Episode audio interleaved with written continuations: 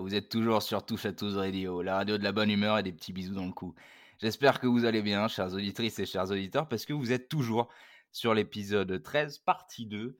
Euh, et là, c'est vraiment un épisode euh, placé sous, le signe du smile, parce qu'on est accompagné du, bah, du ministre euh, du smile, du ministre du petit déjeuner joli, Romain. Comment ça va, Romain?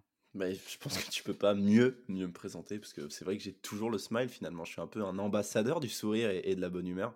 Mais, mais c'est ça aussi le podcast touche à tous, c'est partager le soleil. quoi. Es, euh, apparemment, tu es, devenu euh, consul euh, à, à Sourireland? Oui, t'en as entendu parler?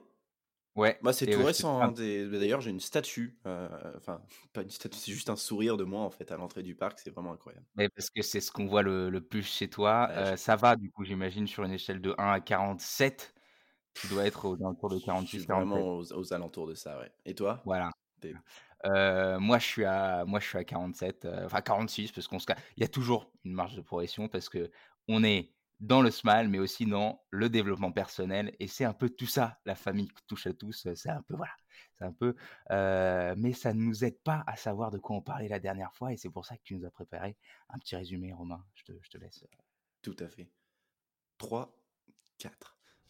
Alors, notre ami Diogène, puisque c'est lui dont on parle, naît environ en moins 410 à Sinope, dans l'actuelle Turquie. Il naît dans une Athènes parce qu'il pas dans une Athènes, dans une Grèce divisée par différentes guerres, et il va notamment se rendre à Athènes, qui vient de sortir de la guerre du Péloponnèse qui opposait Sparte euh, à la cité d'Athènes.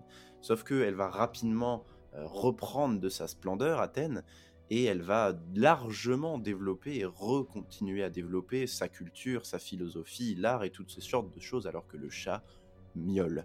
Et donc on avait parlé aussi de la vie d'un philosophe, qu'est-ce que c'est à cette époque-là, on avait parlé des lieux du, savoir qui se trouvaient dans des espèces de grandes académies, euh, on avait aussi développé pas mal sur le cynisme, euh, qui est le, courant inventé par le maître Antisthène euh, de Diogène, mais surtout développé par Diogène, qui prônait le bonheur, l'autosuffisance en accord avec la nature et le détachement des conventions sociales et des biens matériels. En gros, c'est ça.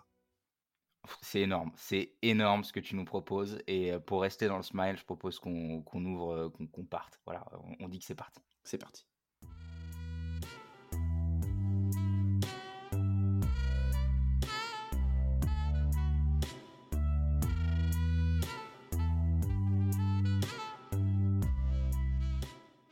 Waouh, euh, re, putain, quel, quel générique. Non, c'est énorme. Ça, c'est énorme. c'est vraiment, c'est. Non, c'est cool, c'est cool, c'est une belle journée qui commence. On est toujours à Athènes, ça vous posez pas la question, on est toujours à Athènes et pour, pour resituer, je tiens à vous dire qu'on est toujours en 370 avant notre ère et ça c'est énorme, c'est une super époque, ça c'est ça c'est énorme, c'est le vin, c'est l'huile d'olive, puis c'est les c'est les shots publics et ça c'est énorme.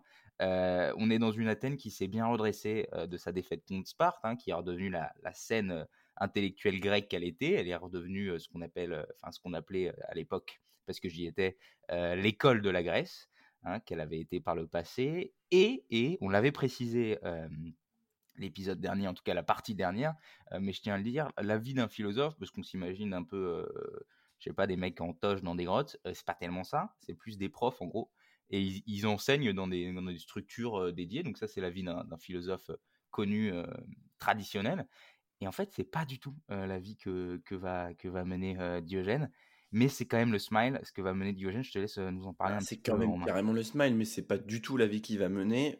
D'ailleurs, le point d'ancrage de la vie de Diogène, c'est une souris.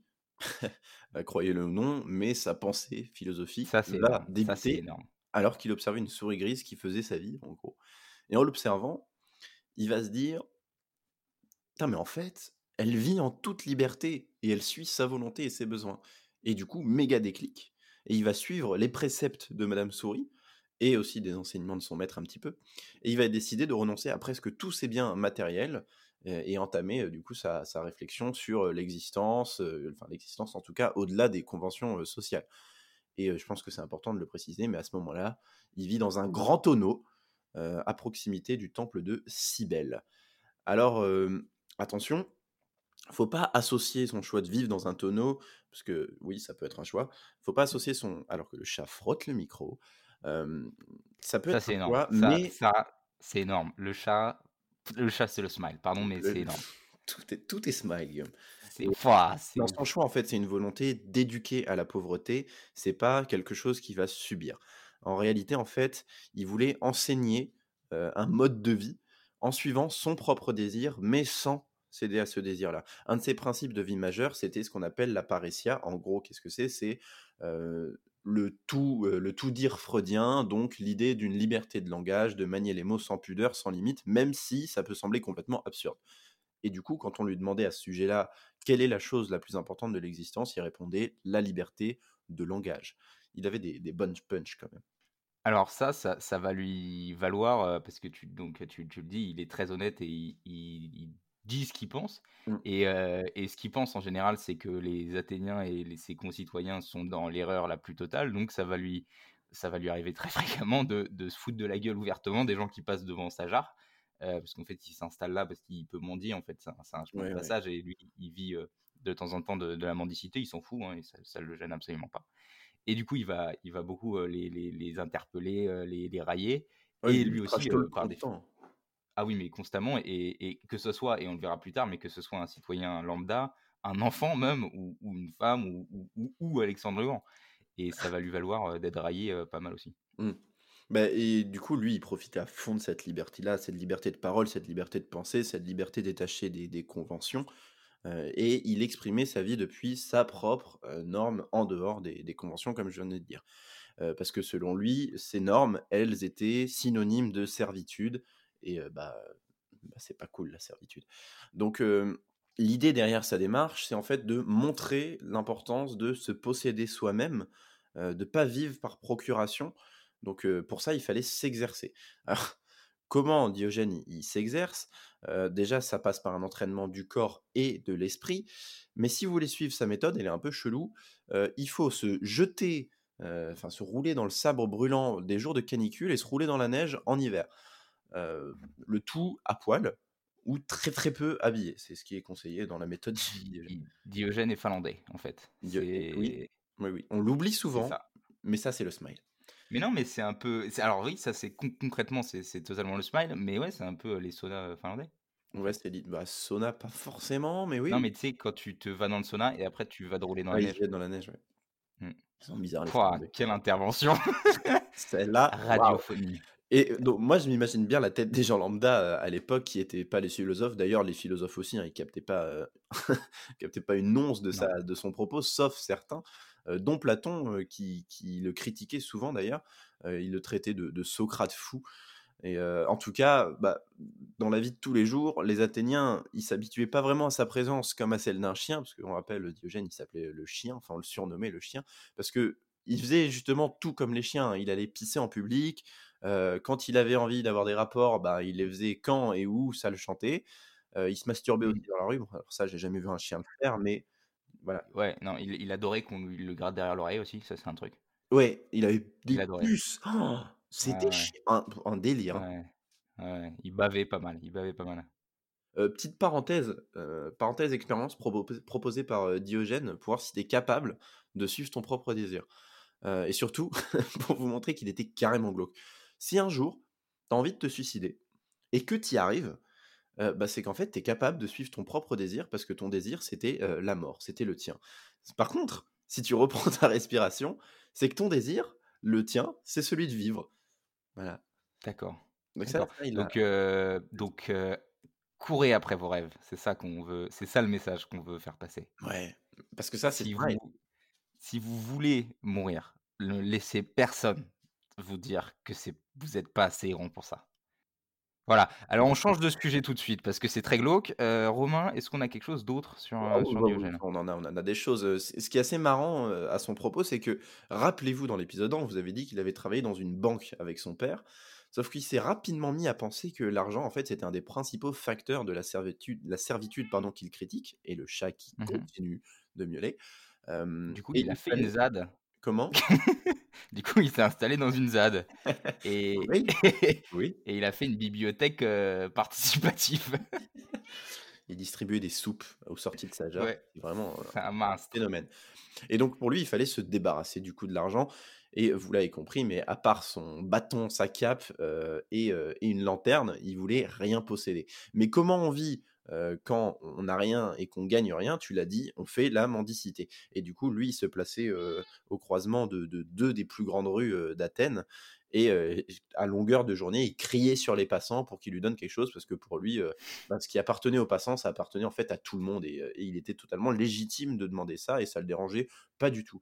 Et fun fact, mais on le retrouvait souvent, main tendue, en train de faire la mendicité devant des statues, et en fait, apparemment, il faisait ça pour s'entraîner au refus, et, euh, et- et se forger euh, l'esprit face à l'indifférence des gens euh, qui, enfin, que pouvaient avoir les gens quand ils passaient devant lui, quand il faisait la, la mendicité.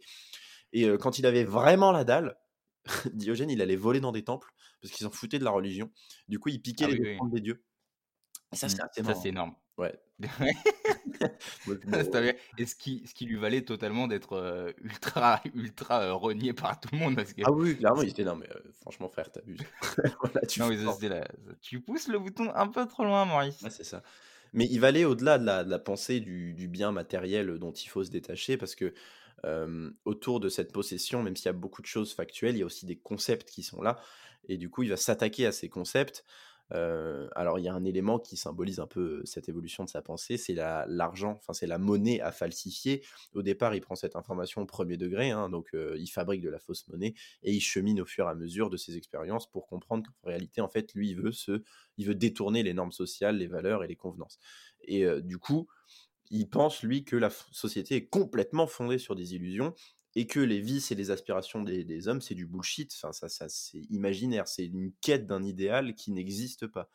Et on l'avait un peu abordé dans la, dans la première partie, mais lui, ce qu'il préconise, en réponse à ça, c'est un mode de vie en lien avec la nature et en s'adaptant à elle et non l'inverse. Et du coup, si bonheur il y a, euh, on ne peut l'atteindre qu'une fois euh, qu'on est en harmonie justement euh, avec cette nature et affranchi des, des, des- des conventions. Euh, je redis souvent, oh Jade, tu te tais, car oui, le chat s'appelle Jade, rappelez-vous, c'est la mascotte de Touche à tous.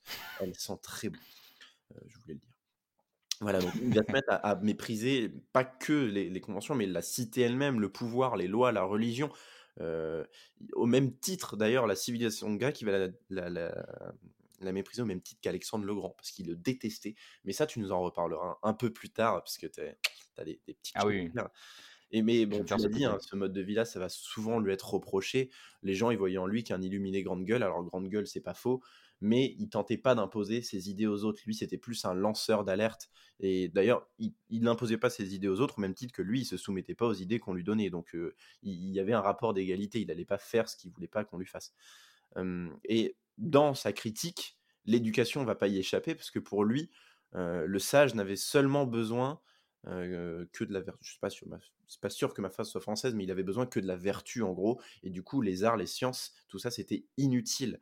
Et, euh, et à travers son, son comportement. Oui, pardon, je vois que tu. Ouais, et non, mais juste la, la vertu, c'est énorme parce que je lève la main en fait pour parler, c'est trop mignon. Euh, non, la vertu, tu, on l'avait peut-être déjà précisé avant, mais quand tu disais il se foutait des sages, c'est aussi parce qu'il pensait que la vertu c'était quelque chose que tu, tu t'obtenais ou en tout cas que tu montrais par les actes et pas par la dialectique, la réflexion, Ouais. tout ça. Même s'il va quand même au début étudier la, la dialectique et la réflexion, mais il va très Ouais. vite, il va comprendre que c'est que c'est des choses futiles selon lui en tout cas. Et du coup, Ouais, il est carrément dans un comportement qui est en dehors d'un genre d'habitus athénien, pas qu'athénien d'ailleurs, hein, mais relatif à, à tous les Grecs et toute la civilisation à ce moment-là. Il est clairement sans pudeur, sans limite, et euh, c'est ce que j'ai dit, hein, c'est plus un lanceur d'alerte qu'autre chose. Alors, euh, je pense que c'est important de préciser quelque chose, mais euh, même si sa pensée, elle était, elle était sympa, hein, elle était fondée, il avait quand même deux, trois idées bien border, genre, il affirmait que les femmes appartenaient à tous, euh, que les enfants sont communs, et que du coup, bah, l'inceste, c'était cool. Euh, voilà. Donc, Ouais. mine de rien, il y avait deux, trois trucs pas, pas dingo, mais, mais voilà, c'est... On peut, on peut pas être parfait. Non, mais non, on peut pas dire ça. non, mais ce qu'on peut, ce qu'on peut, enfin, Enfin, bon, ça c'est une, ça, c'est une idée euh, voilà, saugrenue pour le moins. Euh, mais euh, ce qu'on peut en tout cas pas reprocher à Diogène, c'est de ne pas faire les trucs à fond en fait. ah, c'est- C'est-à-dire que c'est-à-dire qu'il vivait et c'est ce qui lui reprochait à Socrate, hein, parce qu'on rappelle qu'il était un peu inspiré des, des idées de Socrate, c'est ce qu'il pouvait reprocher à Socrate, c'est de ne pas vivre totalement selon ses principes, parce que Socrate, il plaidait aussi l'autosuffisance et tout, mais il avait une maison, il avait une femme, il avait un métier, mmh. ce que Diogène n'avait pas. Et en fait, voilà. Pardon? Il avait même des esclaves. Oui, il avait même des esclaves, ouais, ouais comme beaucoup, mais oui, il avait des esclaves. Donc, donc Diogène, on ne peut pas lui faire ce reproche-là de ne pas vivre selon ses principes. Et tu l'as aussi dit, il s'attaquait un peu à l'éducation, en forme d'éducation, mais il s'attaquait aussi beaucoup aux philosophes de son temps. et il y en a deux grands qui, qui, étaient contemporains, dont on connaît tous les noms, hein, c'est Platon et, Aristote. Aristote qui sera d'ailleurs qui, qui, est d'ailleurs l'élève de, de, Platon, si, si, je ne me trompe. Et en gros, donc, donc Platon, il, était à Athènes pendant que, pendant que, pendant que Diogène y était, et Platon, comme plein de philosophes, il, se posait des questions sur ce que c'était l'homme, parce que c'est un peu cool de se poser cette question. moi, je me la, ouais, moi, je me la pose régulièrement. Puis surtout, c'est quoi? De quoi? Surtout, c'est quoi? L'homme? Bah non, mais c'est Smile. Ah putain, ouais, non. Pour moi, c'était un, pour moi, c'est un kit de meubles Ikea. mais j'ai, mais j'ai mes, j'ai mes explications. Parce qu'en fait, tu l'écris euh, a... Quoi? Tu l'écris comment? Ah non, non en fait, c'est pas un meuble particulier, ah, c'est plus le concept du meuble Ikea parce qu'il y a, il y a toujours une pièce qui manque, déjà. Et, et, en fait, il y a un plan. Mais, enfin, non, mais j'en parlerai dans un autre épisode, dans un épisode euh, consacré. mais euh, mais c'est bossé. C'est bossé. Enfin, en tout cas, il, s'attaquait. tu disais, il était très, très franc et ça l'empêchait pas de s'attaquer du coup à ces grosses figures qui étaient des méga figures d'autorité de leur vivant et lui, euh, Diogène, ça le faisait trop marrer de de leur gueule. Euh, et peut-être encore plus parce que c'était des figures d'autorité. Du coup, il a plusieurs fois, euh, il, s'est plusieurs fois ouvertement moqué de Platon. Par exemple, Platon, quand il voulait dire ce que c'était l'homme, il avait donné cette définition que l'homme est un bipède sans plumes une définition pour laquelle tout le monde était genre oh putain t'es trop chaud t'es trop chaud c'est trop ça l'homme c'est tellement un bipède sans plume quoi. Et, Diogène il était genre mais archi pas c'est trop pas ça. Et du coup il était venu avec un poulet qu'il avait, plumé, il avait déplumé, et il était genre, ouais, ça c'est l'homme de Platon ou quoi. Et, et, du coup, Platon, il était trop colère, il était genre, ouais, putain, bâtard, c'était trop une bonne définition et tout. C'est très galerie, quoi. Ouais, c'est énorme. Et du coup, Platon, il était genre, ah, ok, bon, faut faire en sorte que l'homme ce soit pas un poulet, et du coup, il a rajouté avec des ongles plats. à la fin de sa définition. ce qui n'est pas fandard non plus comme définition. C'est pas la seule fois, euh, tu l'avais dit, Platon avait eu l'habitude d'appeler Diogène euh, un Socrate devenu fou. Alors c'est peut-être parce qu'il y avait un méga ressentiment entre les deux. Euh, c'est aussi parce que, parce que Diogène avait... Ça, résume cette, cette phrase, Socrate devenu fou, ça résume la position un peu clivante de Diogène parce que on sait pas trop si c'est un mec qui a perverti les idées de Socrate. en, en ses, idées d'autosuffisance, de liberté et tout, ou si c'est un mec qui les vit à 100%. Donc voilà. Donc pour Platon, c'était carrément un mec qui avait perverti, mais en même temps, Diogène pensait aussi que Platon pervertissait les idées de Socrate, donc c'était mm. une baston sans fin, ce truc. Euh, il y avait une autre fois aussi où, euh, où Platon, euh, du coup, toujours cette définition de l'homme, tu parlais de lanterne de Diogène, on le voyait souvent dans la rue avec sa lanterne, pas allumée, parce que parce que pourquoi pas parce que c'était juste un mec en fait c'était une drama queen et il voulait juste du matos il n'y a, a, plus de questions à se poser oui, de toute façon, enfin, on va pas demander à un mec qui parle à des statues d'allumer une, lanterne, ça serait beaucoup. Euh, et en fait, il marchait dans la rue avec sa lanterne et les gens étaient genre Ah, ah Didi, euh, qu'est-ce que tu fais euh, Pourquoi tu ne roules pas dans du sable? et, et, lui, il était plus, il était Ah, je cherche un homme. Alors là, deux trucs. Soit il se foutait de la gueule de Platon en mode Ah, je cherche le poulet de Platon parce qu'en fait, c'est une définition de merde. c'est un gros con, Platon. soit il était en mode Ah, je cherche un homme selon ma définition, c'est-à-dire un gars libre, autosuffisant, qui est pas qui s'est affranchi des normes athéniennes et enfin en tout cas de la société et qui voilà qui vit comme devrait vivre un homme. On ne sait pas trop. et si Platon, pour le coup, il l'aimait pas trop, et Aristote non plus, ils aimaient pas trop Diogène. Il y a des, quand même des philosophes et des sages qui viendront par la suite et qui s'inspireront beaucoup et qui, qui l'estiment comme un sage, comme par exemple Épictète. mais ça, c'est pour. Pardon? J'ai fait une blague très vaseuse, j'ai dit ou attribut. Oui, parce que t'es grammairien, grammairien, grammairien. Alors que Jade euh, te monte sur les genoux et je pense que c'est pile poil le signe. Merci Jade de nous rappeler qu'on doit passer à l'autre partie, c'est énorme de ta part. Le smile.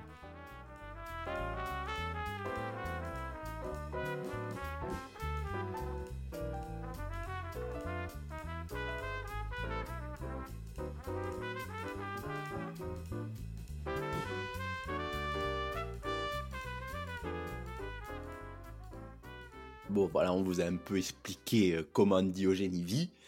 Et il va rester euh, un bout de temps. Eh, on y croit. Hein. Romain? Bah, et oui.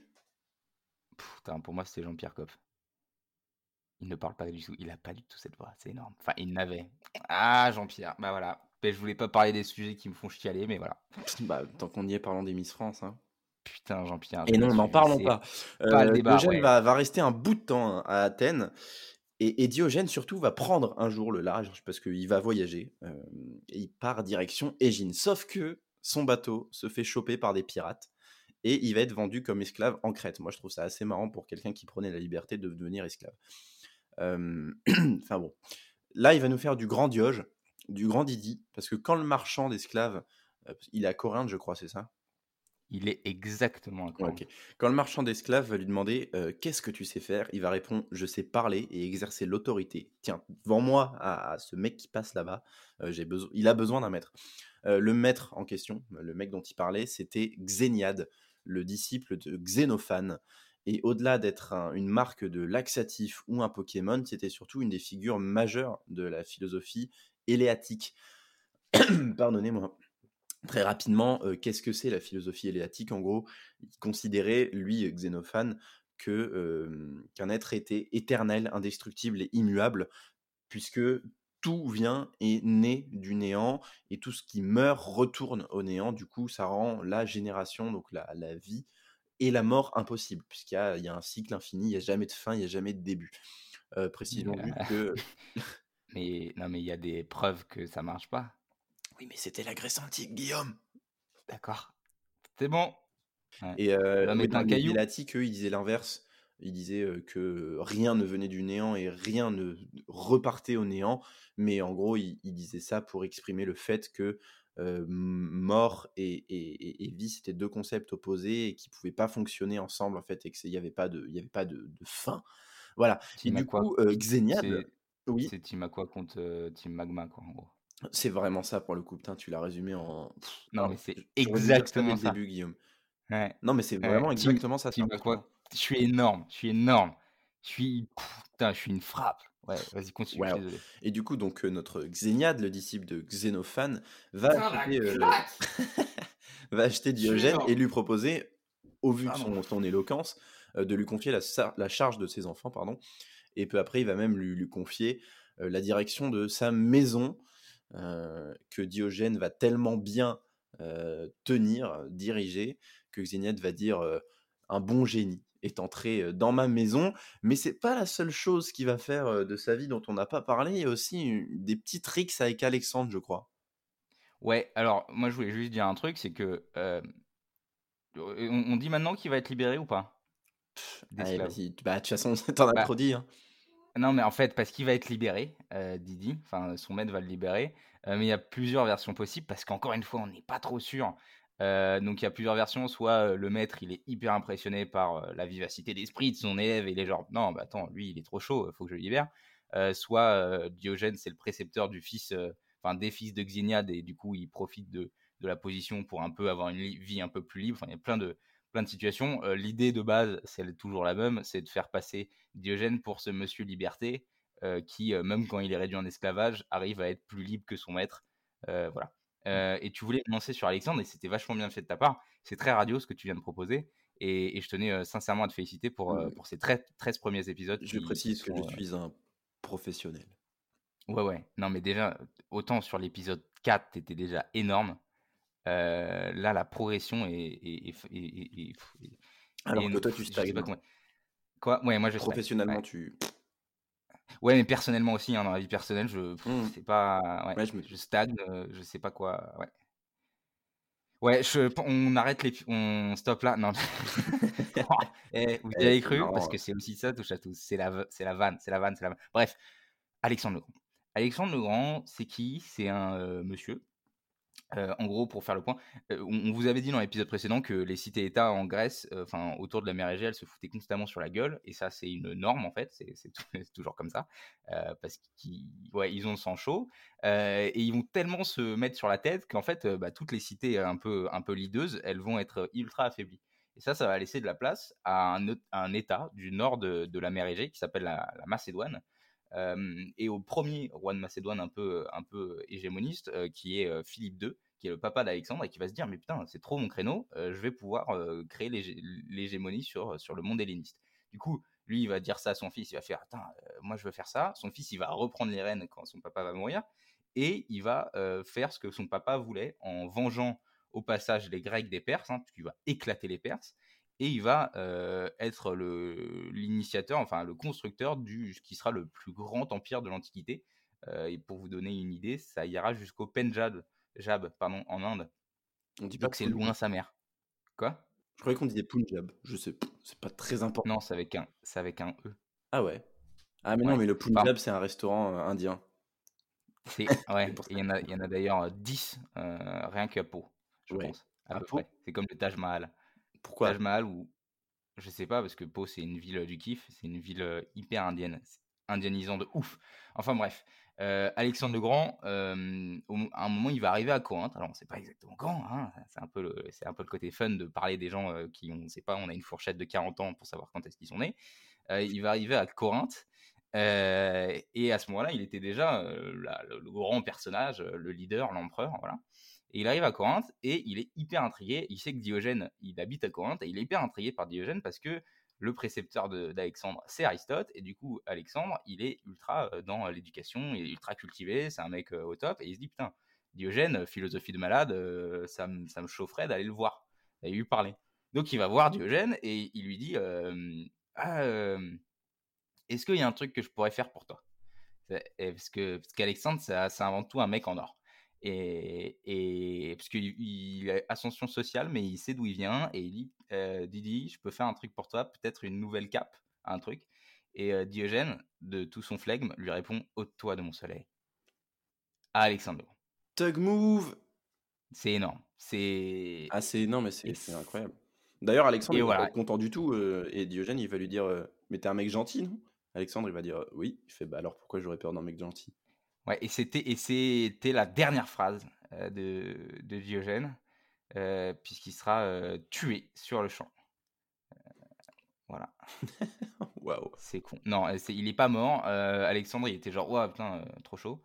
il leur a même dit apparemment, il aurait avoué, selon Plutarque, qui est un autre mec, qui a un nom stylé, qui a un nom de resto chelou. il, il, ouais, moi, je, un peu le truc dans. dans c'est pas le débat.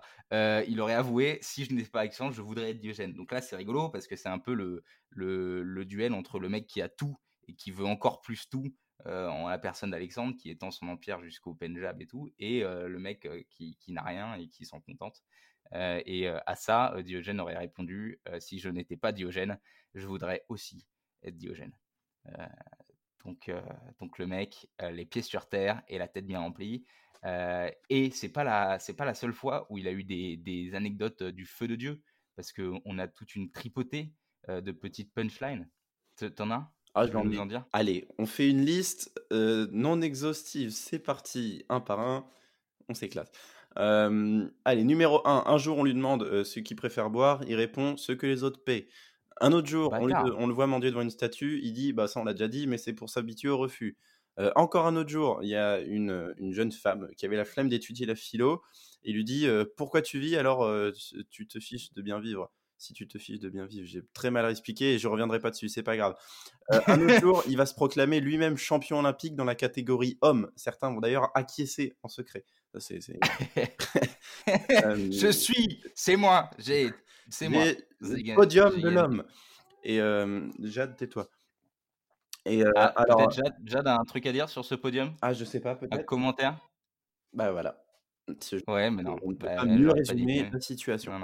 alors que les, les autres philosophes, dont, dont, Aristote, vont se casser la tête pour prouver l'existence euh, du, du, mouvement en démontrant le paradoxe de la flèche de Zénon, est-ce que tu peux expliquer ce que c'est le paradoxe de la flèche de Zénon? Moi, non. Euh, Diogène... moi, je peux. Hein. Oh, waouh, vas-y. Euh, je sais pas si ça intéresse, mais en gros, euh, c'est l'idée euh, selon laquelle. Donc, Diogène va voilà.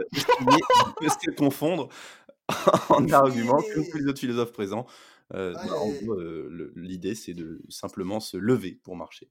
Non, vas-y, explique. Oui. Du coup, ça n'a aucun. Non, mais trop tard. Non, non, non, non, mais juste la preuve de se lever pour, pour montrer que le mouvement est possible. c'est bien, c'est pas con, c'est c'est très fort. Mais il y, a un autre truc dont on peut dire au sujet de Diogène, c'est que c'était un philosophe qui avait choisi le refus. il avait choisi la, grande solitude et la liberté totale. Et alors, avec quoi on peut voir ça? Il y a un événement qui s'est passé un jour, c'est que il sort d'un théâtre au moment où, la, foule, la foule sort. Et il va, va rentrer en chemin et on va lui demander qu'est-ce que tu fais? Enfin, il va se dire lui-même en fait qu'est-ce que tu fais? Ce que j'ai fait toute ma vie. Et il symbolise avec cette phrase l'expérience à, contre-courant avec sa, sa, grandeur comme avec ses limites. Et en fait, il avait un mépris total du, du, troupeau, et, d'ailleurs tu l'as dit déjà, hein, il critiquait ouvertement les citoyens athéniens qui considéraient comme, comme aveugles face aux, réalités et face à ce qui était réellement essentiel à la vie de l'homme. Et, mmh et, lui, avec cette posture-là, on l'a, on encore une fois, on l'a déjà dit, mais ça va susciter l'admiration parce que certains voyaient en lui une figure de courage qui osait dire ce qu'il pensait, et puis surtout, c'était un philosophe de, d'acte et pas un philosophe de parole, parce que même s'il était grande gueule, ben, il mettait en, action ses actes, pas comme, on l'a dit, a pu faire Aristote quand il parlait d'autosuffisance, mais qu'il avait, oh avait une maison. Quoi. Ah, oh le tacle, oh, le tacle Aristote, oh yo, oh yo. Ouais, oh, bon, euh, grande gueule ou total, grande, grande gueule euh, hyper intelligente ou, mec totalement allumé, on vous laisse faire votre avis. Nous, on va bientôt parler de sa mort. C'est cool. Allez.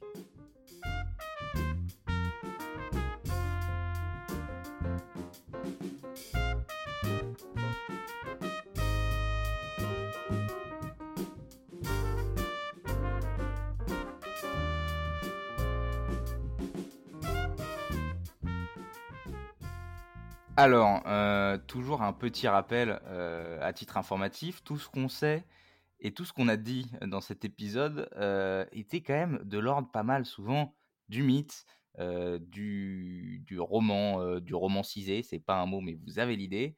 mais ce qu'on sait aussi, c'est que la cohérence des histoires évoquées nous fait croire que bah y a peut-être quelque chose de vrai. Enfin, je veux dire, tout ce qu'on dit, ça va tout le temps dans le même sens, donc c'est sûrement qu'il y a quelque chose qui a sûrement existé bien que la plupart des récits disent que, Diogène va vivre assez vieux, l'approximation la mieux qu'on ait, c'est qu'il va mourir aux alentours de 90 ans, ce qui est hallucinamment vieux pour l'époque.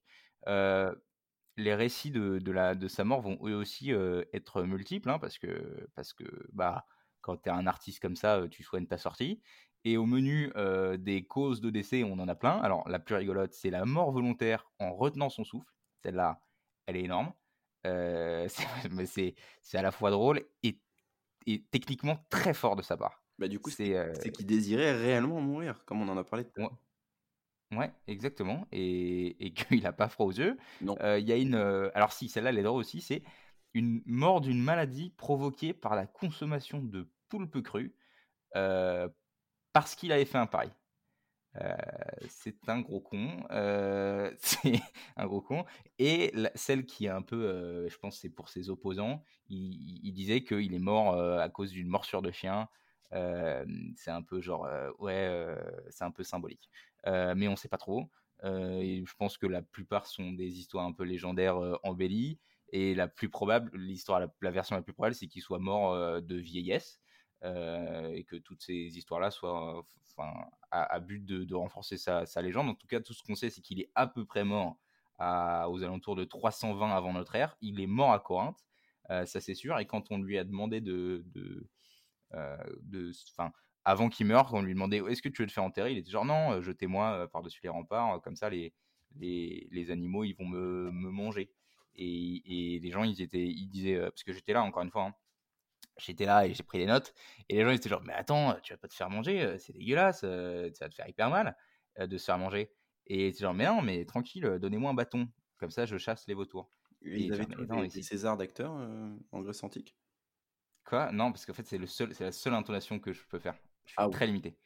et il dit, ah, putain, mais un bâton, mec, c'est pas suffisant. tu seras mort. Et il fait, bah alors, si je suis mort, qu'est-ce que j'en ai un foot qui me mange? Donc, et le mec est, le mec est cartésien. Euh, je suis pas sûr que ce soit addictif qu'il faille, mais, mais, Quoi? Bah Non, il est cynique. Tu te trompes en fait. Et c'est là, et c'est là que t'es énorme, parce que vraiment, tu nous remets dans le droit chemin. Ah euh, toujours est-il que on raconte, et ça c'est assez joli de le dire, qu'il va avoir des énormes trop bien funérailles, des trucs trop jolis, et que on va placer une colonne surmontée d'un chien sur, sa, sur, sa, sur son tombeau. Alors j'ai pas réussi, j'ai fait des recherches, j'ai pas réussi à trouver où est-ce qu'il était enterré vraiment. En fait, il n'y a, a, pas de tombe officielle. Hein. À Levallois. Il y a, ouais, ouais, il y a une version comme ça. à Levallois, juste après, juste après le, parce qu'il y a un flunch et, mmh. sous le flunch. Sous, le flunch, ouais, sous le flunch. non, et il y a une inscription que je trouve assez jolie, que, on, raconte qu'elle a été écrite sur sa tombe, qui dit Même le bronze subit le, le vieillissement du temps, mais ta renommée, Diogène, l'éternité ne la détruira point, car toi seul as montré aux mortels la gloire d'une vie indépendante et le sentier de l'existence heureuse le plus facile à parcourir. Et ça, c'est cool. Euh, et ça, lui, vaut un héritage fandard. Il a quand même influencé du monde. Ce, ah ouais, ouais, ouais, il y, a pas mal de traces de Diogène euh, dans la vie aujourd'hui et, dans, dans, dans, des lieux. Euh, c'était un personnage qui a suscité un, certain héritage, parce qu'il était atypique, mystérieux, et, et c'était quand même un, un, sacré orateur et une personnalité bien, bien marquée quand même. Quoi qu'il en soit, à titre, à titre d'exemple, c'est dur à dire, le peintre Raphaël, que vous connaissez tous évidemment, a fait une représentation de, Diogène dans sa fresque L'école d'Athènes, alors que ma voix s'en va. L'école d'Athènes qui est une grande, grande fresque située au Palais du Vatican. On a aussi un monsieur qui s'appelle Poussin, dont j'ai oublié le prénom. Nicolas. Poussin, tout à fait, qui a représenté la scène de l'écuelle dont on avait parlé dans la partie 1, rappelez-vous, c'était quand il avait vu un enfant boire à, une fontaine et qui s'était dit qu'il avait plus besoin de son écuelle et que ses mains lui suffisaient amplement. Euh, au-delà de ça, Rabelais, Kierkegaard et Dostoïevski vont faire mention euh, de notre ami euh, le chien dans beaucoup de leurs œuvres.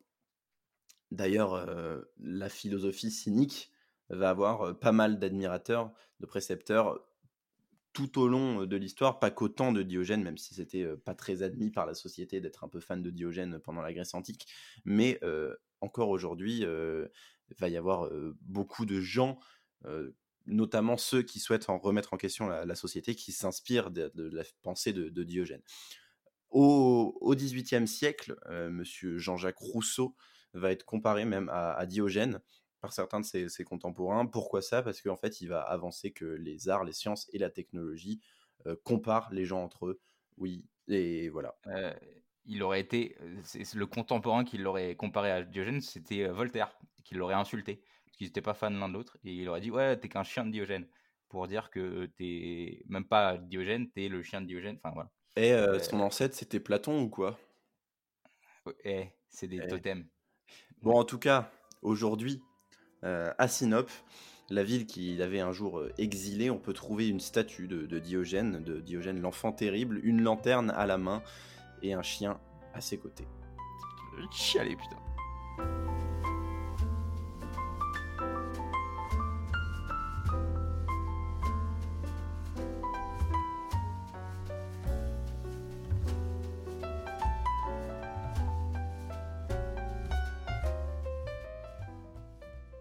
Et c'est fini. Euh, il faut bien que ça se termine un moment.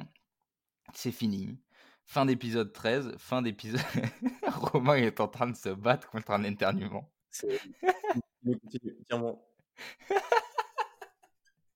Laisse-le. Non, mais lâche pas. C'est hyper mauvais. Faut pas les retenir. Je l'ai contrôlé. Ok, très bien fait. Euh, on espère que ça vous a plu. J'espère que ça t'a plu, euh, Romain. Tu peux parler ou pas? C'est bon, ça va, c'est rétabli. D'accord. J'espère que, que, c'était cohérent pour vous, que vous avez bien su faire la connexion entre la partie 1 et la partie 2. Surtout que la partie 1 était surtout centrée sur du contexte et que Diogène est plus intervenu dans la partie 2, mais c'est pas grave, c'était quand même bien ce format-là. Quoi qu'il en soit, vous pouvez faire un tour sur nos réseaux sociaux, puisqu'on a pas mal de choses dessus.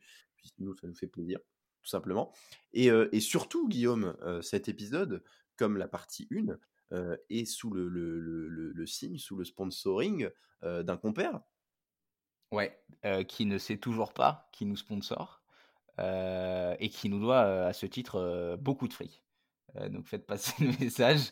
non, c'est Binous USA, c'est un super podcast que vous pouvez retrouver sur Ocha notamment, sur plein d'autres trucs, sur plein d'autres plateformes, et qui parle de bière, comme ça se laisse entendre.